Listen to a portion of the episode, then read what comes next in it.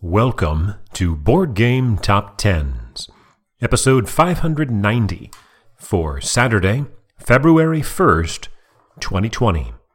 This is the BGG Page Views edition. Climbing 10 spots from number 30 to number 20, Blood Rage by Eric M. Lang, published by Guillotine Games, and Cool Mini or Not.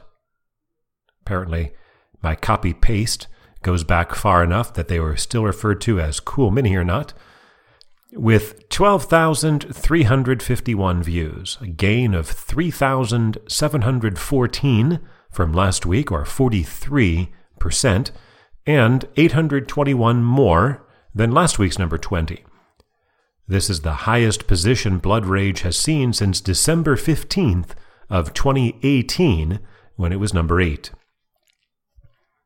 Climbing one spot for the second week in a row from 21 to 20 to 19, Scythe by Jamey Stegmaier, published by Stonemaier Games with 12,439. 88 more than Blood Rage, and a gain of 8%. After two weeks at number 17, down one spot to number 18, Spirit Island by R. Eric Reuss, published by Fabled Nexus, with 12,617. 178 more than Scythe, and a decline of 8.5%.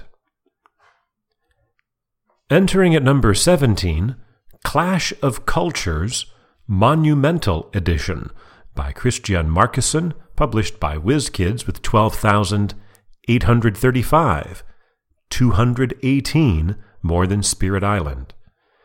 The gap between those four games from 17 through 20 is only less than 500 views. Climbing from number 28 all the way up to number 16, The Lord of the Rings Journeys in Middle Earth by Nathan Hajek and Grace Holdinghaus, published by Fantasy Flight Games with 13,912, about 1,100 more than Clash of Cultures, and a gain of 55%. This is the highest position Journeys in Middle Earth has seen since August 12th of 2019, when it was number 12.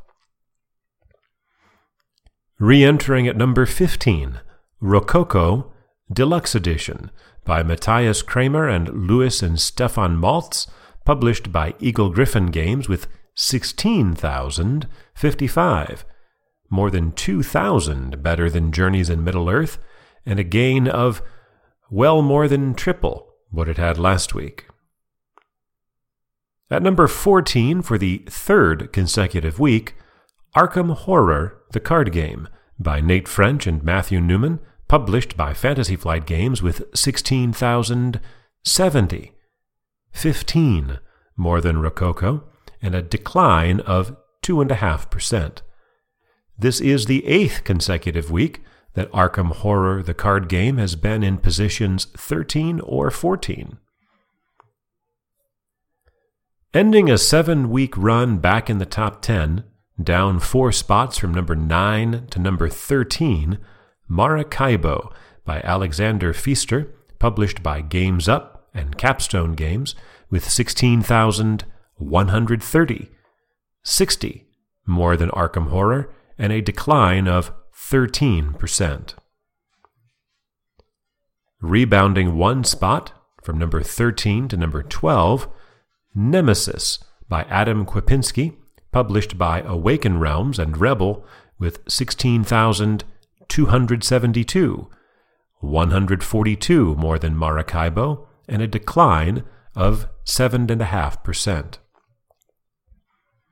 After two weeks at number 10, down one spot to number 11, The Isle of Cats by Frank West, published by The City of Games, with 17,388, 1,100 more than Nemesis, and a decline of 6%. There are four new entries in the top 10. The four games falling out are from 10 to 11, The Isle of Cats, from 9 to 13, Maracaibo, from 6 to 21, Undaunted Normandy, and from 4 to 24, Return to Dark Tower.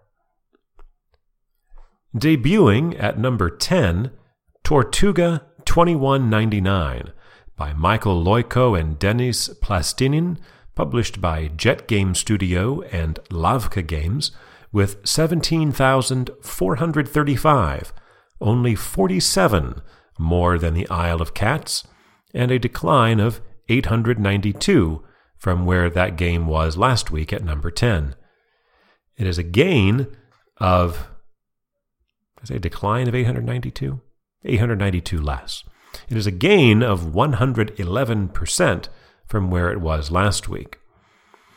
The blurb for the Kickstarter on this on Tortuga 2199 is quote, build a crew, hunt space monsters, become a pirate king, a deck building and area control game, unquote.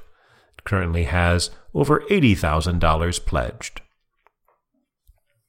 Re entering the top 10 after just a week away at number 9.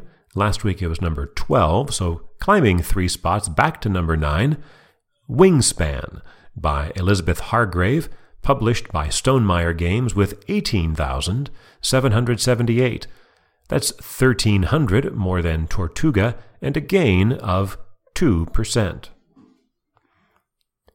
Our third new entry re enters the top 10 after four months away. At number 8, Root by Cole Wehrle, published by Leder Games with 18,990. 212 more than Wingspan, and a gain of 3%. The last two weeks, Root was at number 13 and number 11, so it also makes a three position gain.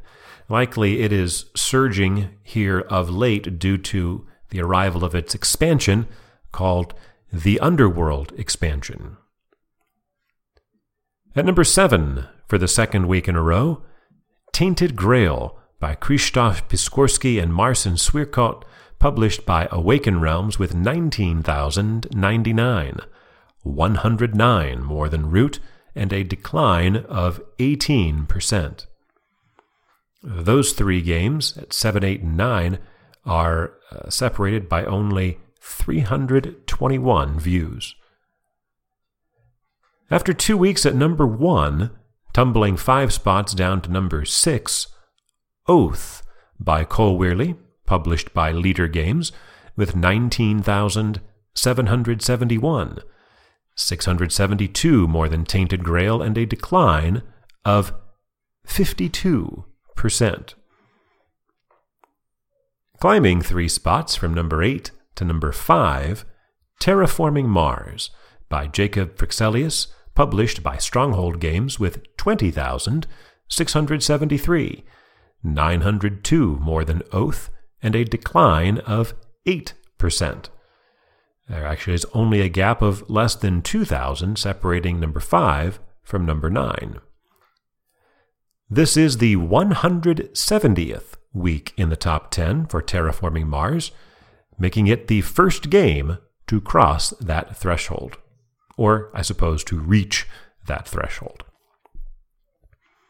After two weeks at number two, declining two spots to number four, Marvel Champions by Michael Boggs, Nate French, and Caleb Grace, published by Fantasy Flight Games with 27,571, almost 7,000 more than terraforming Mars, but a decline of 16%. Climbing two spots from number 5 to number 3, Gloomhaven by Isaac Childress, published by Cephalofair Games with 29,310, 1,700 more than Marvel Champions, and a small gain of 1.5%. After two weeks at number three, edging up one more spot to number two, On Mars by Vital Lacerda, published by Eagle Gryphon Games with 29,858, 548 more than Gloomhaven, and a decline of 7.5%.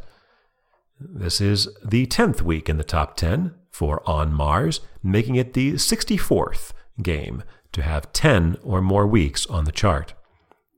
This is also its fifth week at number two, making it only the 17th game to spend five or more weeks in the runner up position. So it was uh, denied its spot at the top again by our fourth new entry, a debut at number one, A War of Whispers by Jeremy Stoltzfus, published by Starling Games with 43,642, almost 14,000 more than On Mars. Uh, the quote for this game is Five mighty empires are at war for the world, but you play a secret society that is betting on the results of this war while pulling strings to rig the results. It had a Kickstarter that raised $44,000 back in June of 2018 and delivered back in November of 2019, six months late. But the reason for its sudden surge in the hotness is that it was reviewed uh, well, glowingly apparently, by Shut Up and Sit Down, uh, the same ones that pulled Undaunted Normandy into the number six position last week. And we'll see whether uh, a war of whispers is able to have any more staying power. For Saturday, February 1st, 2020.